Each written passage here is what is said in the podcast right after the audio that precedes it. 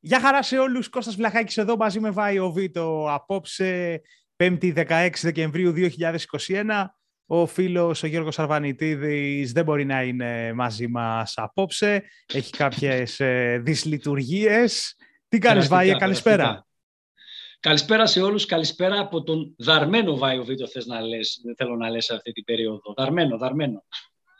Ε, εννοείς επειδή, επειδή πίζεις ε, επαγγελματικά; Όχι, όχι, ενώ για το πέσιμο που έγινε και έφαγα για το λάθος που έκανα στην προηγούμενη εκπομπή. Καλά, τώρα α, θέλεις να ξεκινήσουμε έτσι; Όχι, εντάξει, χαβαλέ, δεν είναι θέμα, δεν έχουμε κάτι να πούμε. Έκανα ένα λάθος το οποίο ε, μαθηματικώς δεν ισχύει, έτσι, χοντρή κοτσάνα, δεν το συζητάμε τώρα. Οπ. Έλα. Έλα. Μ' ακούς; ακούω. Ναι, εγώ σε ακούω. Έλα. Λοιπόν, να θυμίσουμε okay, σε όλους τους φίλους... διακοπές. Ε, να θυμίσουμε σε όλους τους φίλους ότι στο προηγούμενο podcast ήταν και ο Γιώργος Αρβανιτίδης μαζί. Δεν σε διόρθωσε κανένας από τους δυο μας και αυτό έχει τη σημασία του. Εκεί που μιλάγαμε για bitcoin και ότι υπήρχε μια πτώση που συνεχίζεται παρότι δείχνει κάποιες μέρες από αυτές τις τελευταίες να ανεβαίνει πάλι έχει πέσει, βρίσκεται σε χαμηλά επίπεδα σε σχέση με πριν ένα μήνα. Ε, είπε εσύ ότι ε, κοίταξε εκείνη τη, εκείνη τη χρονική στιγμή είδες ότι έχει πέσει 16% από τις, τελευ, τις τελευταίες εβδομάδες και όχι, όχι, όχι, αν κάποιο... όχι, Τι; όχι είχα, ε, ε, θυμάμαι που ήταν στα 60 χιλιάρικα και έχει πάει τώρα στα 44, 43 και είπα έχει πέσει ναι. 16 χιλιάρικα Άρα, αν κάποιος είχε βάλει 16 χιλιάρικα, τώρα έχει ναι. μηδενίσει. Εντάξει, Ενώ... κοτσάνα. OK, okay, κοτσάνα. Είναι... Ενώ... Εντάξει.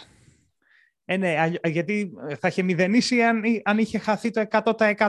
Αλλά δεν χάθηκε αυτό, χάθηκε ένα ποσοστό. Εδώ να πούμε βέβαια σε, ό, σε όλους τους φίλους που ε, επιτέθηκαν στο Βάιο, γιατί δεν σου κρύβω Βάιο, από ό,τι κατάλαβα, το link του συγκεκριμένου YouTube ε, podcast πρέπει να έγινε copy-paste σε κάποιο φόρουμ που συζητάνε για bitcoin. Δεν εξηγείται αλλιώς πώς μαζεύτηκαν 5-6 και πετσοκόβανε. Ε, μάλλον, μάλλον, μάλλον κάπως έτσι πρέπει να γίνει. Και φυσικά εδώ να ενημερώσουμε όλους τους φίλους ότι ο Βάιος Βίτος είναι 40 τόσο χρονών, έχει δύο παιδιά, δηλαδή αν τα μαθηματικά του εξαντλούντουσαν στο ότι ε, το 16.000 είναι 100% πτώση, ο άνθρωπος δεν θα είχε ούτε σπίτι, ούτε θα πλήρωνε λογαριασμούς, ούτε αυτοκίνητο θα περίμενε, θα πρέπει να ήταν εντελώς για ε, χήμα, ας πούμε. Δόξα τω Θεώ, τα πάει μια χαρά στα μαθηματικά. Βέβαια, Κοίταξε, να, εδώ να για... απολογηθώ όμως έτσι. Ήταν χοντροειδέστατο το λάθος. Αυτοί, αυτοί που το σχολιάσαν είχαν δίκιο. Απλά ε, είναι, είναι ένα, μια τάση στο ίντερνετ. Ε, Όπα. Ναι. Για κάτσε λίγο, μισό. Εντάξει, ναι, είναι μια τάση στο ίντερνετ που με πολύ ευκολία μπορείς να κράζεις.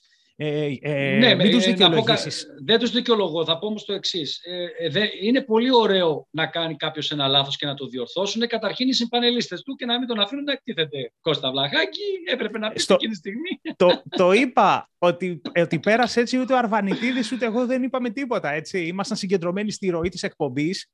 OK, okay. πάντως, ε, πώς το λένε, ε, εδώ έτσι για να πειράξω ε, τους φίλους που ε, έτσι μας την πέσανε για το συγκεκριμένο θέμα στο προηγούμενο επεισόδιο, αν δουν, αν δουν αυτή την εκπομπή, να τους ρωτήσω ε, τι γίνεται, γιατί είναι σήμερα 10, είναι 16 το δεκάτου, έχουμε, 5, έχουμε 15 μέρες μέχρι τις 31 Δεκεμβρίου που λύγει ο χρόνος. Αν θυμάμαι καλά, πριν περίπου ένα-ενάμιση χρόνο, κάποιοι αναλυτές και από το εξωτερικό και φυσικά ε, παπαγαλάκια ή και όχι παπαγαλάκια, άτομα που θέλανε να πιστέψουν ότι θα συμβεί αυτό, λέγανε κάτι ότι μπορεί να φτάσει και 300.000 δολάρια το bitcoin στα τέλη του 2021. Ε. Έχουμε 15 μέρες, παιδιά. Μπορεί από τα πόσο είναι τώρα Βάιε, ε, δεν ξέρω αν προλαβαίνει να πάει 300.000. Δηλαδή, τι θέλω να πω, ότι OK, okay, αλλά ας κοιτάξουμε όλοι τι έχουμε πει και τι έχουμε παπαγαλίσει τους, επόμενου, τους προηγούμενους μήνες. Δεν ξέρω αν τα συγκεκριμένα παιδιά που μας αφήσαν τα σχόλια είναι κάποιοι από αυτοί. ε, προκαταβολικά ζητάω συγγνώμη αν, αν, αν δεν είστε ανάμεσα σε αυτούς, αλλά επειδή ξέρω και παρακολουθώ τα τελευταία δυόμιση χρόνια τουλάχιστον έντονα τη φάση με τα κρύπτο, έχω δει τι παπάτζα πέφτει, οπότε ναι, μπορεί να, σα, μπορεί να σας θίξαμε ότι μηδενίστηκε το, ε, το κέρδος σας στο bitcoin, κάτι που φυσικά δεν ισχύει και το παραδεχθήκαμε, αλλά αν κάποιος από εσάς ε, πριν 1,5 χρόνο έκανε share ότι το bitcoin θα φτάσει 300.000, να το ξανασκεφτεί, ε, αν προλαβαίνει σε 15 μέρες να γίνει αυτό. Εγώ θέλω να κάνω δύο σχόλια και είναι και η συζήτηση αυτή είναι μεγάλη συζήτηση για το ίντερνετ γενικότερα. Πρώτο, το πρώτο σχόλιο που έχω να κάνω είναι ότι φαίνεται ότι αυτοί οι άνθρωποι δεν έχουν ξαναδεί το podcast και απλά μάθανε κάπου ότι έκανα εγώ αυτό το τραγικό λάθος. Αυτό σου είπα. Και μπήκαν να σχολιάσουν. Γιατί, γιατί το λέω αυτό όμως; Γιατί όλοι ξέρουν σε όλο το podcast αυτό δύο χρόνια, πόσο, πόσο είμαστε, τρία χρόνια, ότι για τον Elon Musk τουλάχιστον κάνουμε χαβαλέ. Έτσι. Όταν, ειδικά όταν ναι. μιλάμε με τον Jeff Bezos που είπα εγώ ας πούμε, ότι δεν με ενδιαφέρει αφού κάνουν συναλλαγές αυτοί οι δύο. Άρα φαίνεται ότι κάποιοι σχολήσαν και αυτό το κομμάτι, άρα φαίνεται ότι δεν έχουν παρακολουθήσει το ύφος.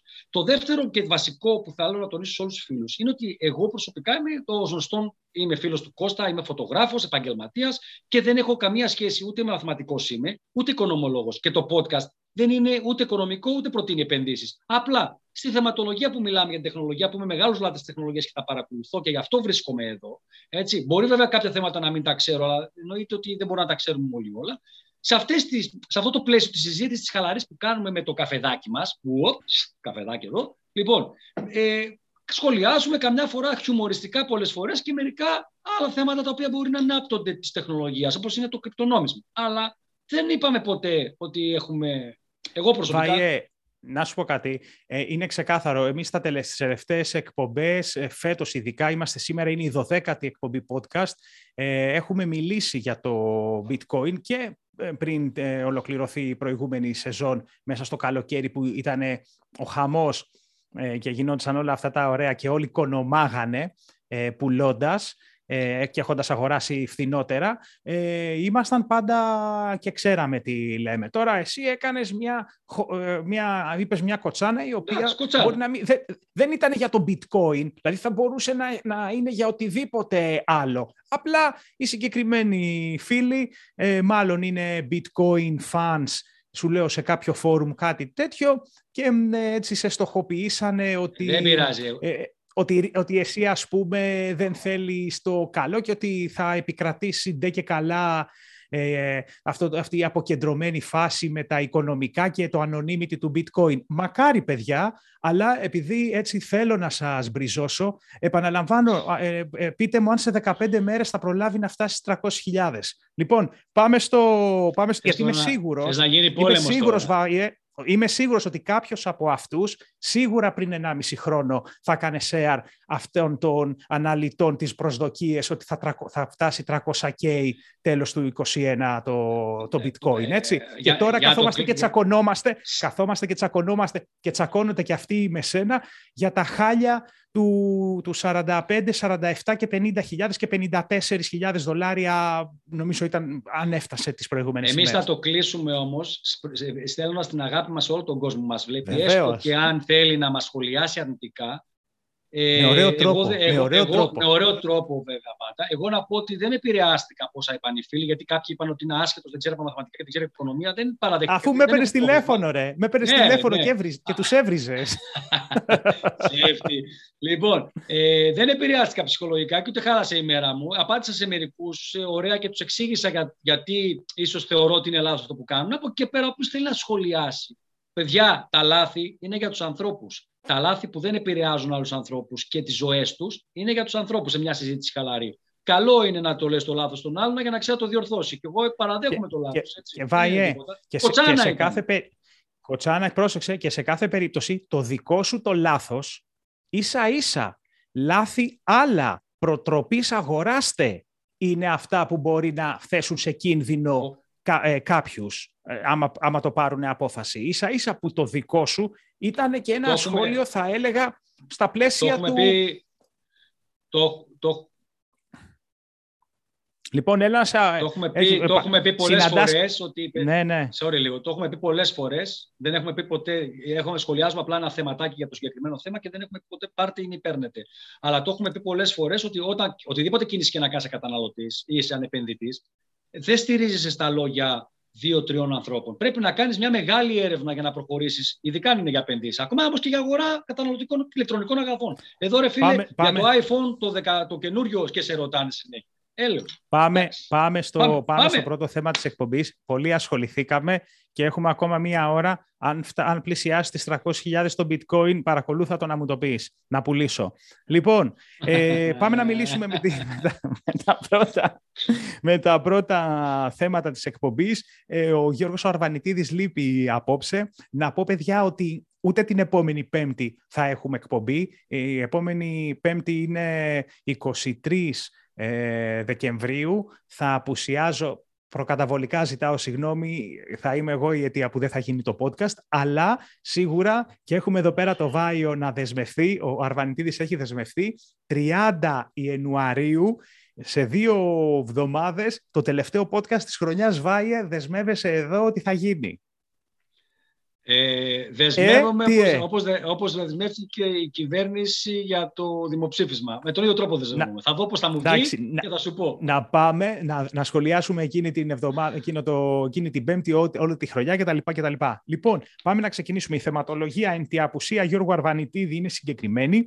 Ε, έχουμε συγκεντρώσει θέματα, θα μιλήσουμε στην αρχή για πάρα πολύ για Samsung, γιατί περιμένουμε τρεις νέες συσκευές από τον Ιανουάριο και μετά και ξεκινάω εγώ με αυτά. Θα μιλήσουμε για Xiaomi, θα μιλήσουμε για DJI, για το iOS 15.2, ε, για τα iPhone γενικά και θα κλείσουμε την εκπομπή με το αγαπημένο σου θέμα Βάιε, ε, τον Elon Musk, ο οποίος ε, έγινε και το πρόσωπο της χρονιάς ε, σύμφωνα με το περιοδικό Time, κοσμεί το εξώφυλλο ε, αυτού του μήνα. Έτσι. Ένα, έχω, ένα έχω να πω, μείνετε μέχρι το τέλος του podcast, γιατί θα, θα στάξω φαρμάκι. Μόνο αυτό έχω να πω. Φοβε... Η φωτογραφία του, by the way, παιδιά, άμα την έχετε δει από οικαστικής άποψης, σας λέω, επειδή βάλει μην, το πεις, το... Μην, μην, το, μην το πεις. Μην το... Σε προσλάσω, τελε... μην το πεις. Τις τελευταίες ευδο... τους, τα, τα, τα, ε, τους τελευταίους μήνες, έτσι, έχω μπει λίγο στη φάση, αν έχετε δει και από τα βίντεο μου, στο να παρακολουθήσω και να αντιληφθώ πώς γίνεται ο φωτισμός, από πού, πώς πρέπει να φωτίσεις το θέμα σου και τέτοια.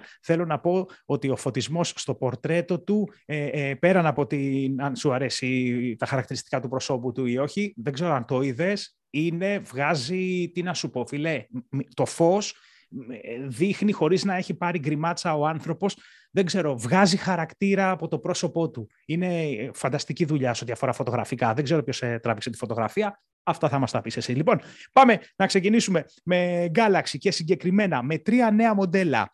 Galaxy S22. Ε, by the way, θέλω να σας πω, παιδιά, σήμερα 16 Δεκεμβρίου 2021, ε, αυτή τη στιγμή που μιλάμε ή μάλλον λίγο νωρίτερα, πριν λίγο τελείωσε, ε, είχαμε, είχαμε ε, NDA υπογεγραμμένο από Samsung για S21 FE.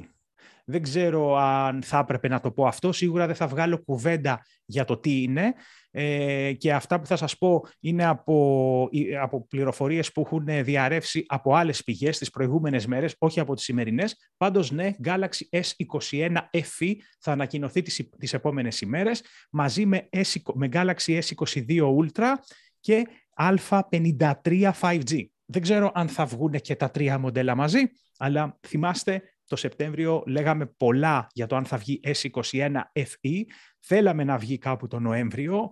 Με όλα αυτά, με την ανεπάρκεια σε chip και τα λοιπά, βάει καθυστέρησε η φάση και φαίνεται ότι πάμε για το 21. Πάντως, για να έχουμε ε, σήμερα pre-briefing για δημοσιογράφους ε, με non-disclosure agreement ε, συμφωνία, σίγουρα παίζει και στη CES που θα είμαστε να ανακοινωθεί. Εδώ να πω CES, τώρα που το θυμήθηκα, CES Las Vegas 2022. Το Tech Blog θα είναι εκεί. Ο Βάιος δεν θα τα καταφέρει να είναι μαζί μας ούτε φέτος, αλλά θα είμαστε μια Αχ, θα είμαστε μια μεγάλη συντακτική ομάδα αποτελούμενη από τέσσερα άτομα, εγώ και άλλα τρι, άλλοι τρεις. Είναι η μεγαλύτερη αποστολή που θα κάνουμε στο Las Vegas και την έκθεση CES.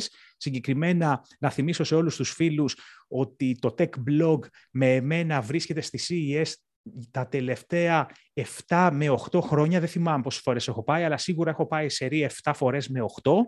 Πέρυσι ήταν η πανδημία, έγινε online μόνο το event, πέρυσι, ενώ το Γενάρη του 2021, αλλά τώρα 4, 5, 6, 7 και 8 Ιανουαρίου ε, γίνεται, πραγματοποιείται και online και με φυσική παρουσία, εμβολιασμένοι κανονικά, τέσσερα, τέσσερα άτομα, πάμε πάνω, ε, απόβαση στο Las Vegas, CES 2022. Και εδώ να πω ακόμα κάτι, ότι θα συνεργαστώ φέτος με τον Κοτσόβολο και τις ημέρες που θα βρίσκομαι στην έκθεση δεν ξέρω αν θα σας το ανακοινώσουν ότι θα βρίσκομαι εγώ πίσω από τις φωτογραφίες και τα βιντεάκια που θα δημοσιεύουν στα social media. Αυτό δεν το έχουμε διευκρινίσει πώς θα γίνει. Αλλά ό,τι βλέπετε από, στα social media του Κοτσόβολου και στο blog, δεν ξέρω αν θα τα βάλουν, από ανταπόκριση από CES, να ξέρετε ότι από πίσω βρίσκεται το μαγικό κλικ του, της ομάδας του Tech Blog. Ωραία το τοποθέτησα, Βάιε; Πάρα πολύ ωραία. Δεν χορταίνω να σε ακούω. Συνέχισε. αυτό, αυτό, αυτό. μου θύμισε, μου θύμισα ρε φίλε εσένα που δεν σταματάς όμως. Για να πω ότι έφαγα, έφαγα bullying και στο δικό μας το, το podcast την προηγούμενη εκπομπή. Γιατί Τι είπες εκεί; Τίποτα δεν είπα, απλά δεν είπε ο άλλος τίποτα. Είχα τον Βασίλη του Δημάκη, τον το φίλο και κολλητό φωτογράφο που κάνουμε μαζί το podcast, ο οποίος γενικότερα δεν είναι σαν και εμένα να χωθεί και να αρχίσει να μιλάει. Οπότε κάποιος γράφει σε κάποια φάση στο προηγούμενο. Άσε και λίγο ρε φίλε του Βασίλη να του μιλάει, τι τον έχει εκεί πέρα. Είχε λουφάξει, ε! Είχε λουφάξει. Και να σου πω κάτι. Για ό,τι πεσήματα τρώω, φταίτε εσείς οι υπόλοιποι. Δεν φταίω εγώ. Φταίτε εσείς και ο Βασίλης. Δεν με προστατεύετε έτσι. έτσι που δεν σε διορθώνουμε Είδε, είδε σε διορθώνουμε, είδε σε σταματάμε. Έτσι, Εμείς ακριβώς. Εσείς φταίτε, δεν λοιπόν, εγώ. Λοιπόν, αδέρφια, Galaxy S22 βγήκαν κάποιες πρώτες εικόνες από έναν leakster στο Twitter, συγκεκριμένα τον Yogesh Brar, ε, και δείχνουν μια καλή εικόνα το πώς θα είναι το Ultra, το Plus και το απλό S21. Αυτό που παρατηρώ να, πέραν από... κάτι, συγγνώμη που θα σε διαβάσω. Ε, ναι. Το, το Leakster μπορεί να θεωρηθεί πλέον επάγγελμα; Δηλαδή αυτός ο άνθρωπος ε, ναι, βγάζει από αυτό το Θεωρείται πράγμα. επάγγελμα. Θεωρείται επάγγελμα και θα σου πω τι γίνεται. Θα σου πω τι γίνεται. Τα έχω μάθει από, από ελληνική πηγή, η οποία, μπορεί και να το, η οποία μπορεί και να έχει χρησιμοποιήσει αυτή τη διαδικασία που θα σου περιγράψω, να την έχει χρησιμοποιήσει στο παρελθόν. Τι γίνεται, όλοι αυτοί οι leakster δεν ξέρω από πού συγκεντρώνουν τις πληροφορίες, πάντως φαίνεται ότι διακινείται χρήμα και υπάρχουν οικονομικές συναλλαγές. Ε, γιατί τι γίνεται, ε, κάποιοι πολύ γνωστοί, αν θα παρατηρήσεις, ε, την ώρα που κάνουν leak κάτι ε, και φεύγει από αυτούς, βάζουν και το Twitter, ε, το profile ή κάποιο URL από site, κάποιου site άλλου.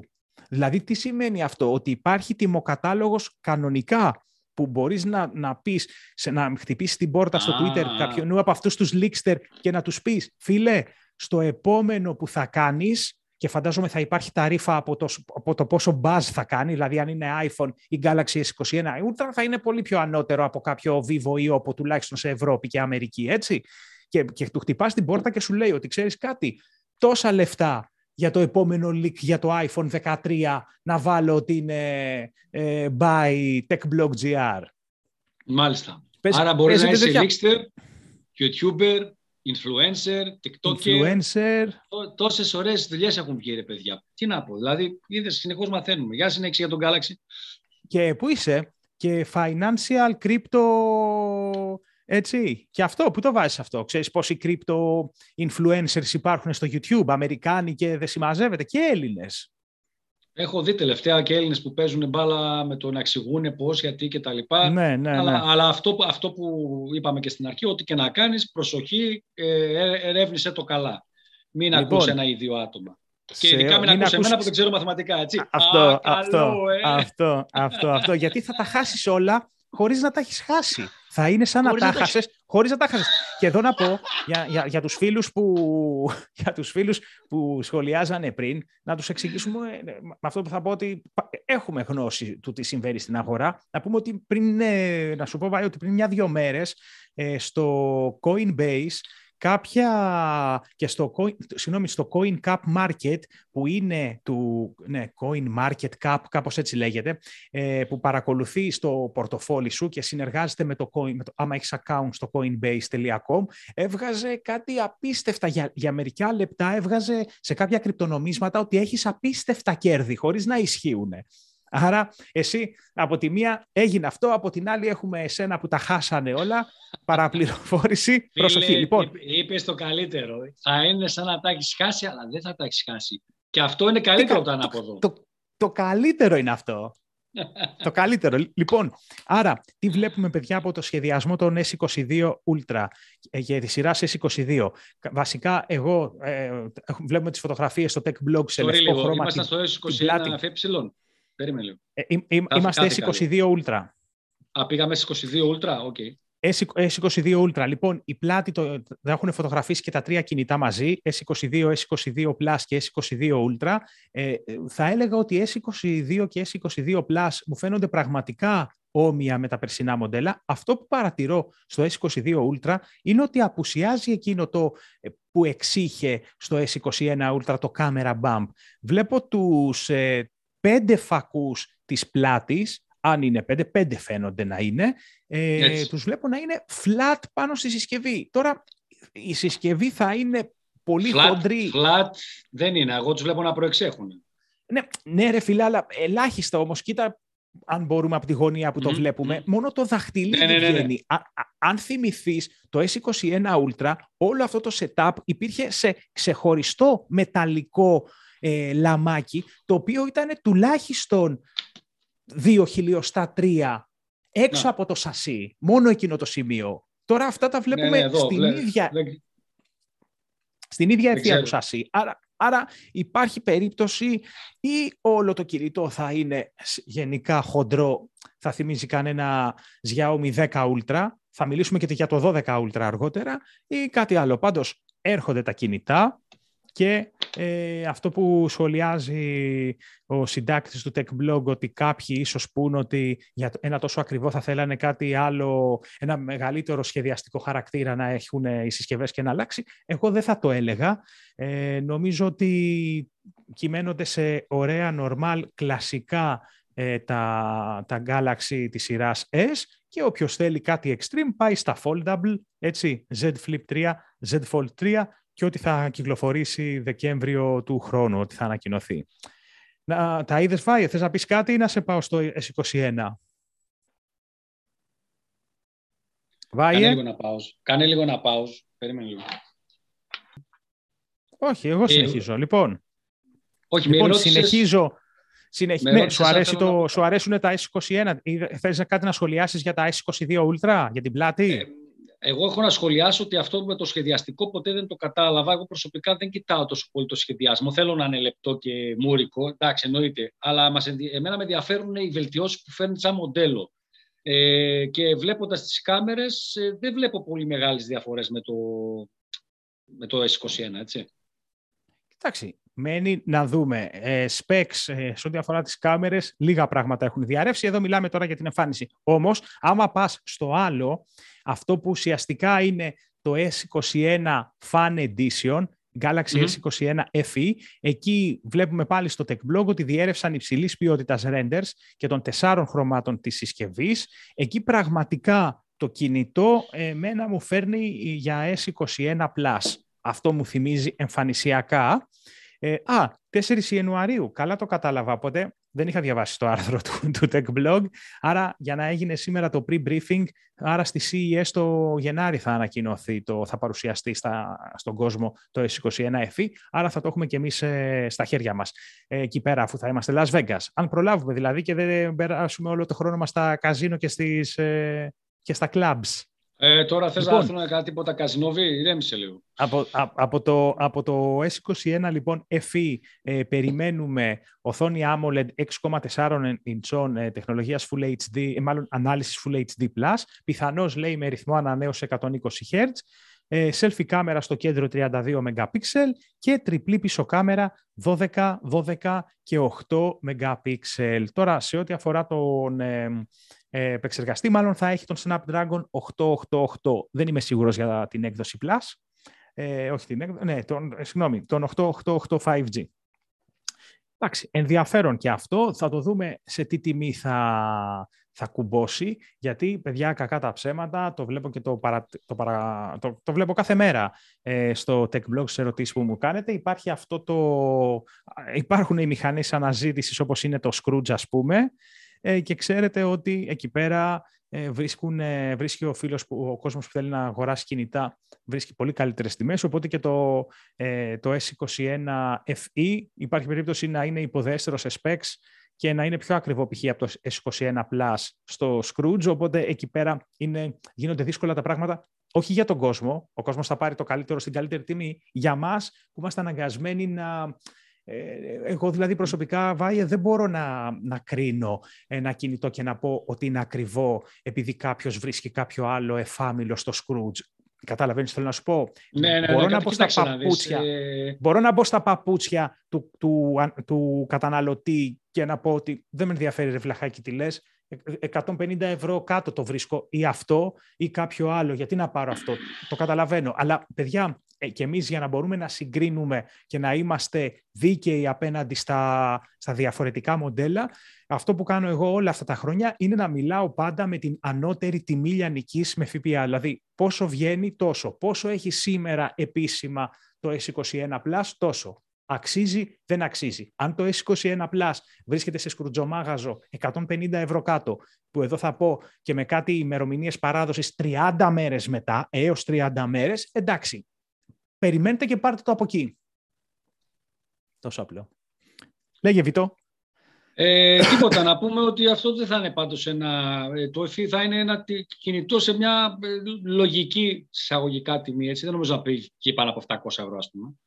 Ε, Galaxy Fan Edition, ουσιαστικά πράγματα που λείπουν, για να δούμε αν θα έχει θύρα ακουστικών. Είμαι πολύ περίεργος άμα θα έχει θύρα ακουστικών, γιατί στο S20 FE είχαν βάλει έξοδο ακουστικών επειδή δεν, είχε, δεν είχαν τα άλλα. Για να δούμε με το συγκεκριμένο τι θα γίνει. Και βάει, επειδή έχεις στεγνώσει το στόμα από την πολυλογία, ε, να κλείσω για να, να πάρεις εσύ το λόγο και να, ξεκουραστεί λίγο, να ξεκουραστώ λίγο, γιατί ξέρω ότι μιλάς και εσύ πολύ, να κλείσουμε με το α53 5G ε, και τις πληροφορίες που έχουν ε, βγει μέχρι τώρα. Να πω ότι αυτό το μοντέλο που, που κυκλοφορεί σήμερα το α52 5G, αλλά και το α51 πριν δύο χρόνια, πραγματικά, παιδιά, είναι από τις καλύτερες ε, συσκευές στη, μεσο, στη μεσαία προς υψηλοχαμηλή κατηγορία τιμής για τη Samsung στη σειρά Galaxy Α. Ειδικά φέτος το Α52 5G νομίζω είναι ε, μαζί με Xiaomi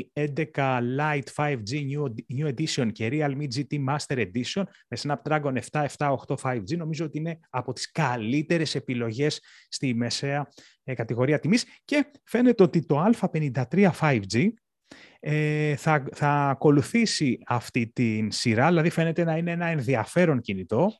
Ε, αυτά που διαβάζουμε είναι για οθόνη ε, με ανάλυση με ρυθμό ανανέωση 120 Hz, τετραπλή κάμερα 64 MP ε, και χωρίς όμως έξοδο ακουστικών όπως το Α52 και Α52 5G.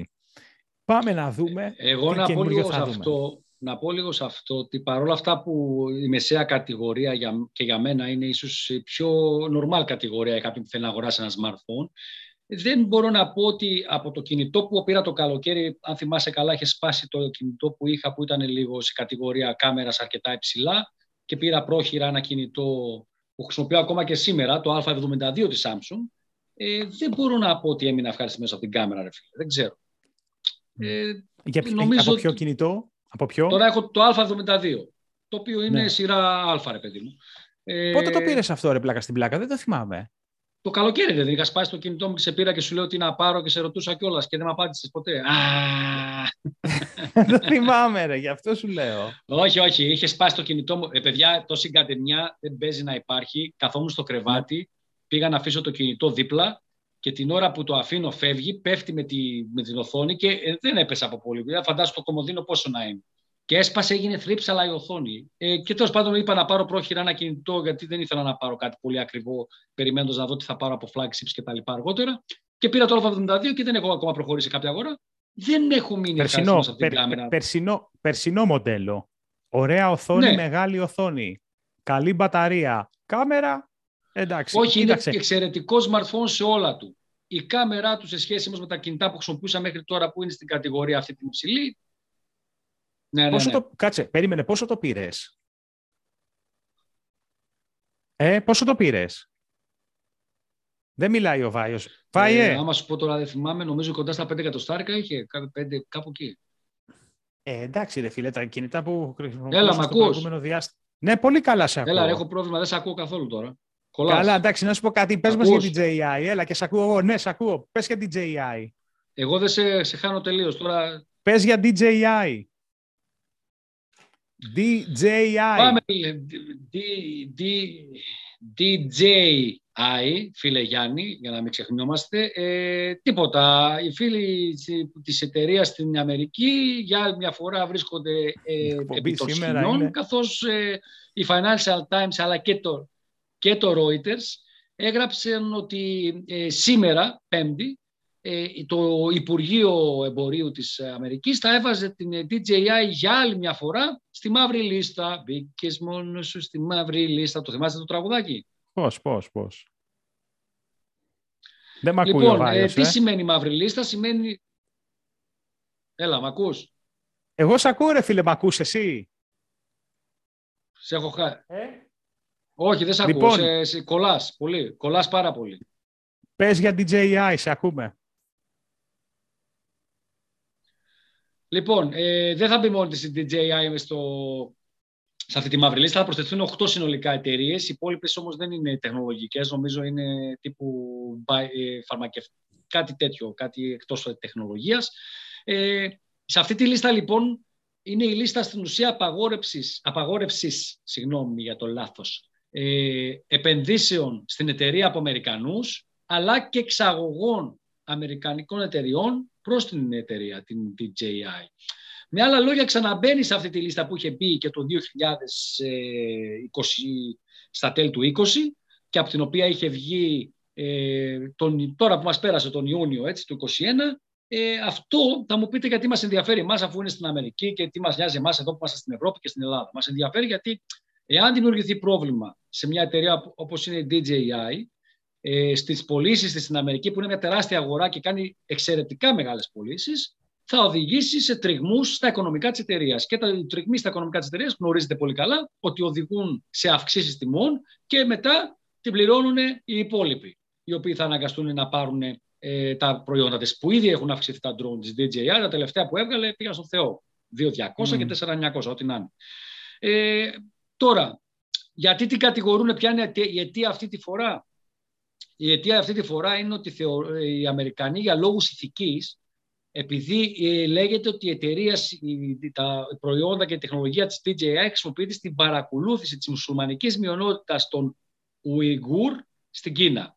Υπάρχει ένα πρόβλημα με μια μουσουλμανική μειονότητα στην Κίνα, όπου το κινέζικο κράτος την έχει υποδιωγμόν, από ό,τι έχω καταλάβει, ε, ή τέλος πάντων τους έχει περιορισμένου και τους παρακολουθεί. Και ακούγεται πολύ αυτό προς τα έξω. Δεν έχουμε βέβαια και πολλά στοιχεία γιατί η Κίνα είναι ένα κράτος που είναι λίγο δύσκολο να αντλήσει τα στοιχεία όσο να είναι.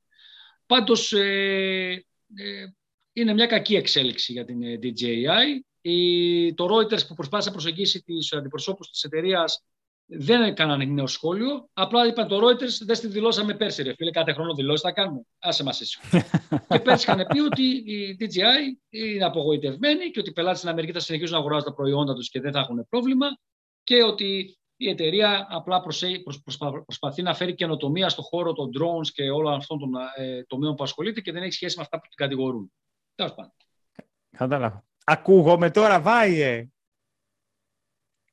Εντάξει, παιδιά, δεν ξέρω πώς θα συνεχιστεί η σημερινή εκπομπή. Ο Βάιος έχει παγώσει εντελώς, είναι σε μια φάση περίεργη. Ε, ελπίζω να αποκατασταθεί η σύνδεση. Εγώ πάω να σας μιλήσω για MIUI 13. Ε, φέρνει αρκετές νέες ε, λειτουργίες στα Xiaomi κινητά σε όσα τέλος πάντων θα δεχθούν αυτή την αναβάθμιση.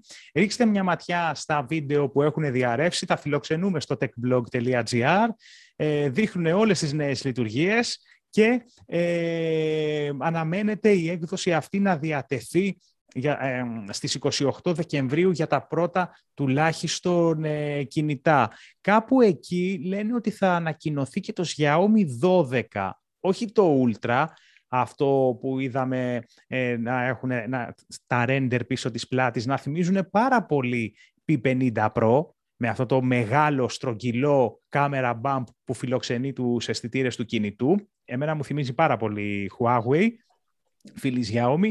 Ε, είμαι σίγουρος ότι και το, ε, 12, και το 12 Ultra φυσικά θα τρέχει MIUI 13 ε, και σε ό,τι αφορά το MIUI 13 να πούμε ότι τα leak, ε, τα render έχουν δημιουργηθεί από τον ε, ιστότοπο Let's Go Digital έτσι, και ε, περιμένουμε, το περιμένουμε με φακούς και τις ευλογίες της ε, εταιρείας Zeiss.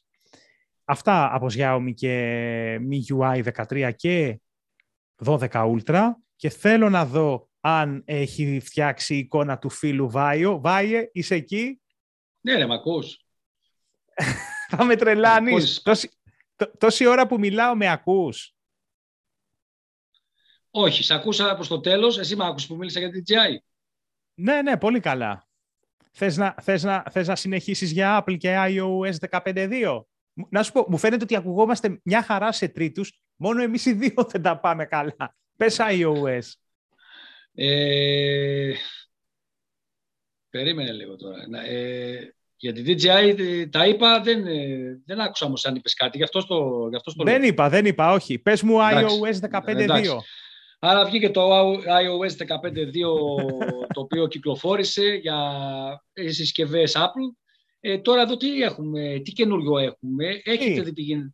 Θα έχετε δει τι γίνεται τις τελευταίες μέρες και στην Ελλάδα με κάποιες, κάποια σοβαρά περιστατικά που αποκαλύφθησαν για κάποιους ανθρώπους οι οποίοι εκμεταλλευόταν ε, υλικό ε, στην ουσία σεξουαλικού περιεχομένου. Τα ακούσατε όλα αυτά τώρα και στα κανάλια που βγει και τα λοιπά. Εδώ λοιπόν η Apple ε, παρεμφερεί είναι, προσπαθεί να προστατέψει όσο μπορεί ε, τους νεαρούς και, και τα νεαρά άτομα, κυρίως τα παιδιά να πούμε, εφαρμόζοντας μια νέα ε, λειτουργία ανείχνευσης γυμνού. Τι σημαίνει αυτή η λειτουργία ανείχνευσης γυμνού; Σημαίνει ότι όταν θα στείλει κάποιος ε, μια γυμνή φωτογραφία ή γυμνό μέρος ενός σώματος σε ένα παιδί, αυτό θα προειδοποιηθεί από το σύστημα, θα ανοιχνεύσει δηλαδή το, message, το message στο το λογισμικό, θα ανοιχνεύσει τη γυμνή φωτογραφία και θα προειδοποιήσει το, το παιδί πριν δει τη φωτογραφία ότι αυτό το περιεχόμενο είναι ακατάλληλο για να το δεις.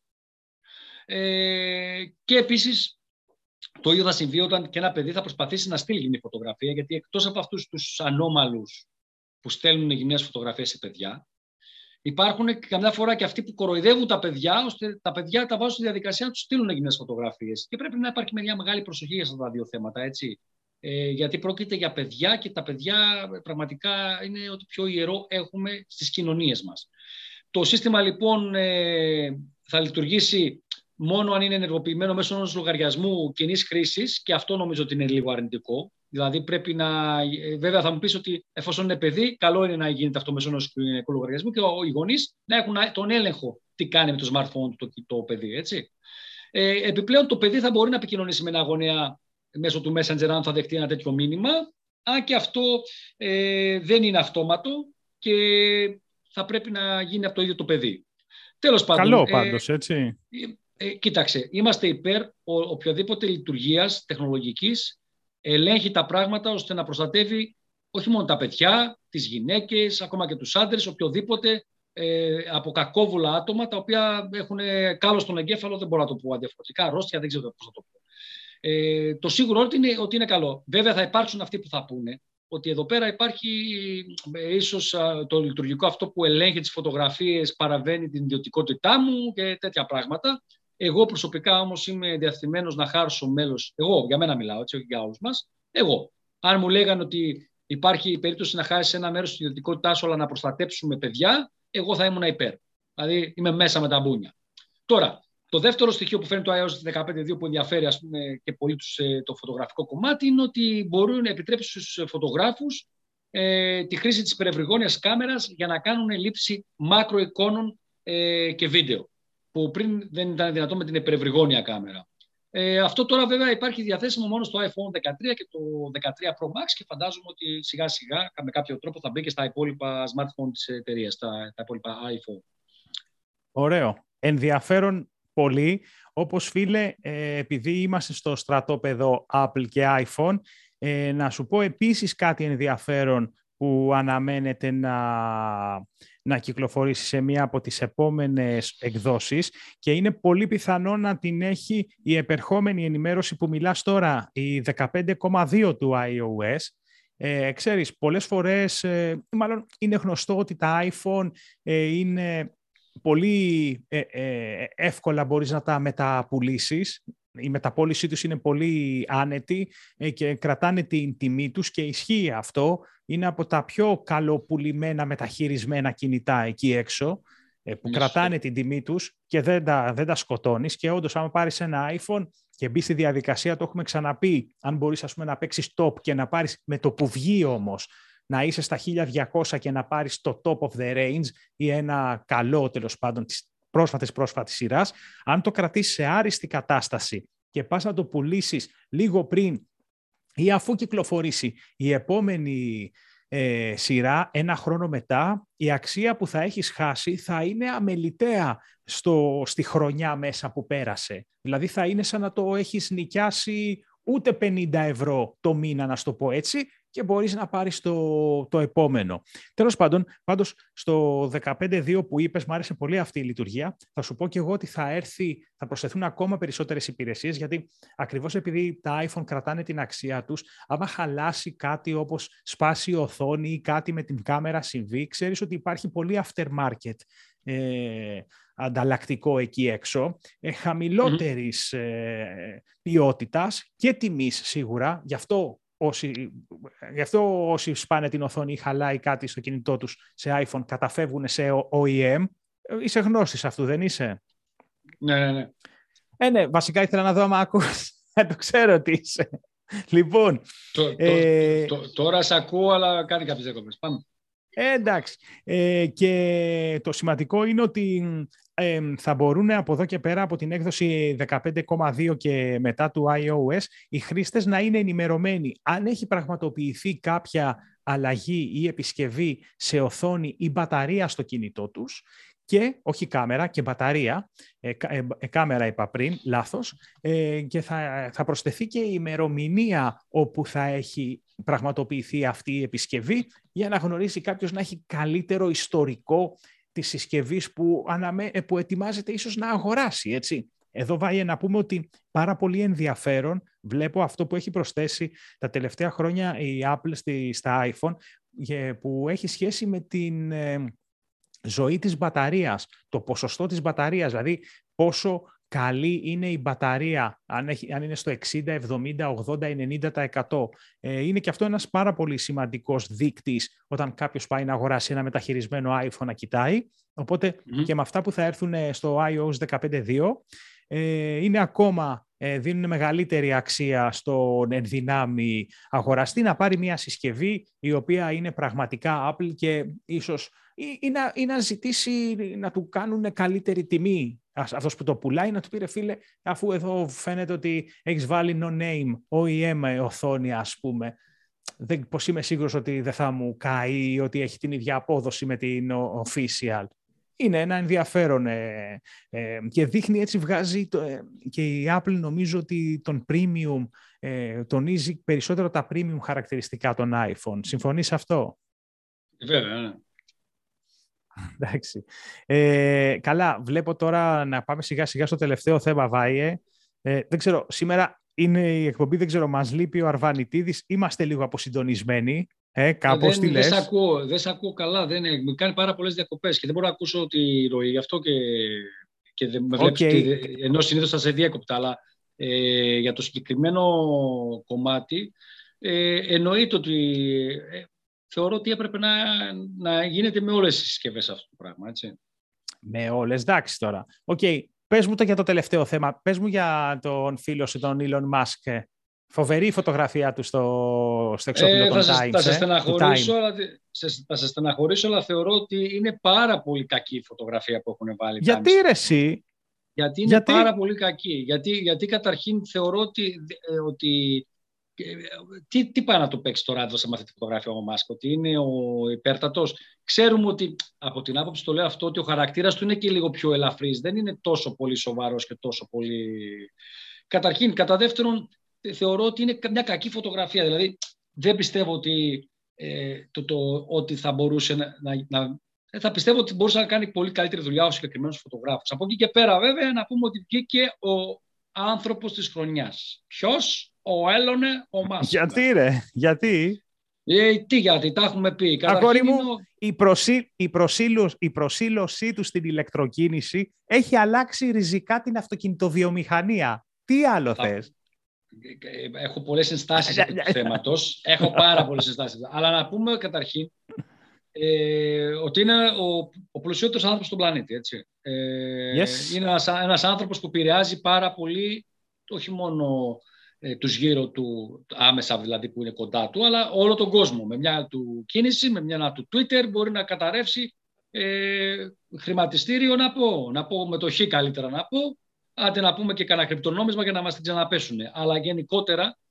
ε, φυσικά η επιρροή που έχει σαν άνθρωπος είναι σημαντική. Ε, η δικιά μου η άποψη είναι ότι τέτοιου είδους επιλογές θα έπρεπε ίσως να γίνονται άνθρωποι οι οποίοι έχουν ένα πολυδιάστατο έργο στο κομμάτι της ε, κοινωνίας όταν βοηθάμε την κοινωνία κτλ. Χωρίς να βέβαια να, να, να, να μην δεχτώ ότι και ο Έλλον Μάσκ όπως και όλοι αυτοί οι πολλοί λεφτάδες ε, έχουν κάποιο φιλανθρωπικό έργο κτλ. Κοίταξε, παραδέχομαι ότι δεν μπορώ να αντικρούσω αυτό που λες γιατί δεν ξέρω ποια είναι τα προηγούμενα χρόνια σε ένα εύρος 10, 20, 30 χρόνων, ποια ήταν τα εξώφυλλα σαν πρόσωπο της χρονιάς του περιοδικού Time. Γιατί, οπότε δεν μπορώ να σου απαντήσω. Θα ήθελα να ξέρω. Γιατί πιστεύω ότι, δεν, ότι έχεις πει... Ξέρεις, όχι, πλάκα κάνω. Λοιπόν, αλλά, αλλά, πραγματικά ο Έλλον φίλε, αλλά θα αλλάζει, αλλάζει τη ζωή των ανθρώπων και της κοινωνίας. Δηλαδή, με τις μπαταρίες ε, και με τα ταξί... και την ηλεκτροκίνηση που υποτίθεται ότι θα βοηθήσουν το περιβάλλον, αλλά και με τα ταξίδια στο διάστημα που στο μέλλον θα μπορέσει να δραπετεύσει ε, όλο και περισσότερος κόσμος, γιατί όχι να μετεγκατασταθεί, να, μετεγκατασταθεί, να μετεγκατασταθεί κάπου αλλού. Δεν ξέρω, νομίζω ότι έστω και πολύ πρόημα ή για λίγους ή για ελάχιστους σήμερα που μιλάμε, αυτά που τα achievements που κάνει είναι για πολύ μπροστά. Θα, θα μου πεις να γινόταν τότε πρόσωπο της χρονιάς, όταν αυτά θα παίρνανε 100% σάρκα και ώστα για όλους, για όλο και περισσότερους, δεν ξέρω. Πάντως δεν νομίζω ότι πρέπει να τον μειώνεις τόσο. Όχι, δεν τον μειώνω, μωρέ. Η άποψή μου είναι να σου πω πάντως, επειδή είχες απορία, το 2020 ε, ήταν ο Biden και η Καμίλα Χάρης, ο αντιπρόεδρος και αντιπρόεδρος. Ε, το 19 ήταν η Πιτσιρίκα, η Γκρέτα, η Θάνμπερτ που έκανε το, η μικρή με το οικολογικό της ναι. ενδιαφέρον. Αμφιλεγόμενο ε, πρόσωπο, προσωπικότητα. Όχι, για μένα όχι τόσο πολύ. Το 2016 ας πούμε ήταν ο Τόλα Τραμπ. Δηλαδή και οι επιλογές που κάνει το Time για πρόσωπα της χρονιάς έχουν μάλλον Είναι πιο λίγο πολύ... τι να είναι. Όχι, είναι μάλλον πιο πολύ την επίπτωση που έχουν οι ενέργειες που κάνουν αυτοί οι άνθρωποι. Μπράβο. Και όχι τόσο, ναι, ναι. όχι τόσο αν αυτές οι επιπτώσεις είναι τελείως θετικές ή αρνητικές. Ε, εντάξει, στο παρελθόν ο Πάπας, ας πούμε, ο Μπαράκ Ομπάμα, ο, Ζούπερ, ο Ζούκερμπεργκ βλέπω εδώ το 2010, ε, ο Πούτιν το 2007, ε, δηλαδή, OK. Okay, ε, και, και, λίγο, και λίγο safe, safe επιλογές. Ε, ναι, μωρέ, τώρα βρήκαμε εκεί τους πιο μεγάλους και νομίζω ότι το ότι είναι η Πιτσιρίκα μέσα σε αυτή τη τελευταία 20ετία, ε, παραδείγματος το 2014 ας πούμε, ήταν το νοσηλευτικό προσωπικό που υπήρχε και πολεμούσε τον εμπόλα στην, στην Δυτική Αφρική. Αυτό πραγματικά ναι. εγώ σαν Βάιος το δέχομαι σαν, ένα πολύ ωραίο, σαν μια πολύ ωραία επιλογή. Τώρα τα υπόλοιπα, η Μέρκελ το 2015 ή οτιδήποτε, oh, εντάξει, ναι, έχει, μια, έχει μια λογική, αλλά θεωρώ πάντως ότι ε, είναι όλα αυτά στο, στο μήκος κύματος αυτό το... Είμαστε πλούσιοι, είμαστε δυνατοί και επηρεάζουμε πάρα πολύ τον κόσμο. Ε, σίγουρα βέβαια και όλων μας και θα το πω ξαναπώ ότι μάλλον ο άνθρωπος κάνει βοηθάει και αυτός δεν μπορεί να μην βοηθάει, φαντάζομαι ότι βοηθάει. Σίγουρα βοήθησε τους κατόχους Dogecoin γιατί, προχ... πάλι, γιατί προχθές είπε πάλι με ένα tweet ναι, όπως ναι. είχε πει ότι θα δεχτεί αγορές Tesla με bitcoin και το πήρε πίσω μετά και σπετσόκοψε. Τώρα προχθές είπε ότι κάποιο merchandise της Tesla θα επιτρέψει να, αγοράζει, να αγοράζεται με Dogecoin και διάβασα ότι τσίμπησε μέσα σε λιγότερο από ένα 24ωρο 20% το συγκεκριμένο κρυπτονόμισμα. Ε, γενικά ε. είναι όντως πολύ αμφιλεγόμενη προσωπικότητα ο τύπος. Ε, εμένα μ' αρέσει που υπάρχει εκεί πέρα. Δεν ξέρω γιατί, μ' αρέσει. Τον γουστάρω δηλαδή σαν, σαν τύπο. Και με αυτό, Βάη, αν θέλεις να κλείσουμε και την αποψινή εκπομπή, το εσύ σημερινό ποιο podcast. Έβαζες, ε, εσύ ποιο θα έβαζες άνθρωπο της χρονιάς για το 2021. Άνθρωπο της χρονιάς. Δεν το έχω σκεφτεί, αλήθεια. Με πιάνεις... Δεν ξέρω. δύσκολη ερώτηση θα, όμως. Θα, δεν θα έβαζα το, δεν, θα, δεν θα επέλεγα πρόσωπο, επειδή μου είπες ότι και ο Ζούκερμπεργκ ε, ήταν σε προηγούμενο εξώφυλλο του περιοδικού Time, αλλά θα έλεγα ότι το Metaverse, γενικά σαν έννοια ε, και γενικά αυτό το άϊλο που έχει σχέση με κρυπτονόμισμα, που έχει σχέση με NFT, που έχει σχέση με αγορά ε, virtual land, γης, ε, σε ένα metaverse κόσμο, νομίζω ότι και μέσα στο gaming, σε gaming κόσμους που αγοράζεις πανοπλίες φορεσιές και τα λοιπά, δηλαδή όλο αυτό το εικονικό πιστεύω ότι θα μας απασχολήσει και ίσως είναι του χρόνου κάποιο, κάποιο personality που έτσι τα, ε, τα φούσκωσε και τα έκανε πιο, πιο χειροπιαστά για όλους εμάς. Αυτό θα έλεγα κλείνοντας το 2021. Πάντως, πάντως άμα, το πας, άμα, το πες, άμα το πας έτσι, εγώ θα επέλεγα τα ηλεκτρονικά τσίπ και θα βάζα ένα τσίπ στο εξώφυλλο και θα έλεγα ότι το πρόσωπο της χρονιάς για το 2021 ήταν τα τσίπ, γιατί γύρω από αυτά κινήθηκε όλη η τεχνολογική ε, πραγματικότητα, έτσι. Και πόσο, για πόσα χρόνια ακόμα για πάντα θα είναι τα τσίπ. Για πάντα. Ναι, απλά, απλά το 2021 νομίζω ότι ο επηρεασμός της τεχνολογικής αγοράς, βέβαια θα τα πούμε και στις 30 του μηνός που θα κάνουμε την ανασκόπηση. Αυτό, ε. ε. Ήταν πολύ σημαντικό αυτό που προκάλεσε η έλλειψη τους. Τέλος πάντων. Ε, λοιπόν, αυτά. Αυτά από εμά. Βάιο Βίτο, Βλαχάκης. Τι βγάλαμε, τι βγάλαμε σήμερα. Άνετα, άνετα, άνετα, άνετα. Τώρα, Είμαι σίγουρος ότι...